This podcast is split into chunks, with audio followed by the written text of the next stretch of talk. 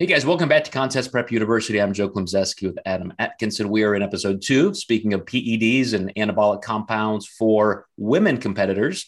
And we're gonna we're gonna jump right into how people select compounds. I mentioned Adam that I think kind of the, the most common gateway is Anavar, but I know uh, women take other non-virilizing uh, compounds, and then all the way up to some that are a little bit more on the androgenic side. So um, again, I, am not sure how much you know just because of your clients telling you, you know, what they do or what you read and see other people doing, but let's uh, run through the list. Yeah. So a lot of people talk about like female friendly compounds. At the end of the day, pretty much anything can be used. However, um, you know, certain compounds have less tendency to virilize. So, you know, there's not necessarily steroids that are made specifically for females or specifically for males. I don't want people thinking like if you take Anavar, that's a female drug. Um, but you know it's tolerated by females better um, which means it has less virilization. So um, basically what we're looking at when we're using for females we look for um, something that has a higher anabolic ratio and lower androgenic ratio. So high anabolic, low androgenic. Um, androgenic means that it's going to cause those masculating side effects, which we really don't want. So clitoral enlargement, facial hair growth. Um, you know, things of those nature. So it's best to look at each compound individually. And, you know, that's why Anavar is so common. It has a very high anabolic to very low androgenic ratio on paper. Um, you also have to consider how it binds. Um, you know, some things bind better than others. So even though you're taking 10 milligrams of this drug, 10 milligrams of another drug might bind better, which would make it more powerful. So um, you do have to take that into consideration as well. So you know, typically Anavar and Primo are well tolerated by females. Um, typically a 19 nor like um like nandrolone would be, you know, actually good option because you see 19 nors elevated during gestation. So, you know, if if that caused masculine side effects, women would come out masculine. But again, the poison's in the dose, and you have to remember that's less common because there's a little bit longer of a life with a 19 nor where people might go with NPP since it's faster.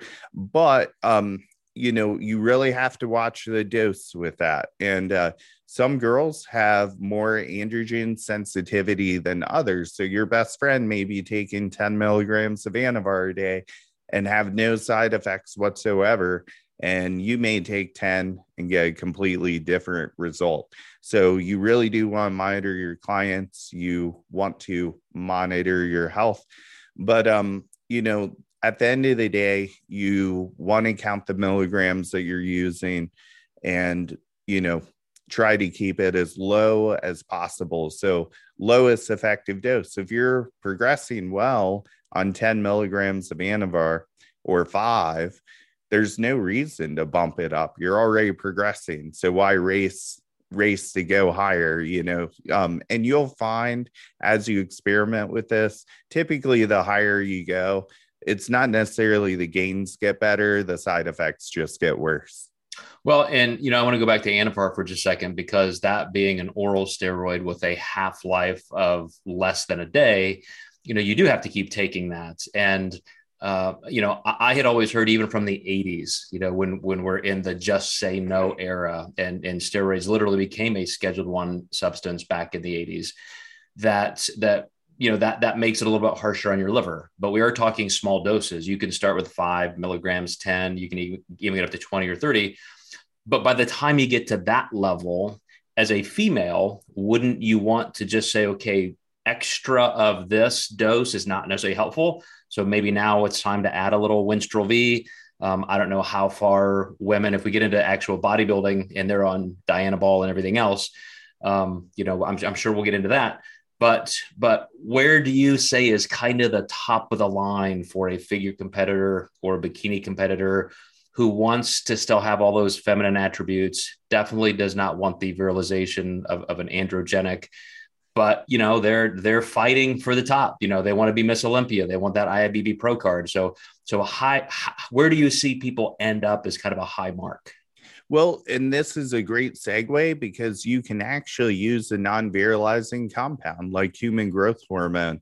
And if that's really important to you you obviously pay the cost to you know growth hormone is not cheap but it's not going to virilize at all and uh, you can create synergy with Anavar and HGH. And, uh, you know, not to promote it, but you can actually get some more IGF 1 binding with some insulin with HGH. So if a girl really wants to stay feminine, um, that's definitely a great way to go. And just keeping those compounds at a, a dose that you don't virilize on. And, uh, you know, this is where, you know, designing cycles and playing the game smart for the long term is um, really important. Mm-hmm. And that's where we're going to pick up next time in episode three, guys. We're going to talk about the legitimacy of some of these things, some of the tactics. So stay with us, and we will see you in episode three next time in Contest Prep University.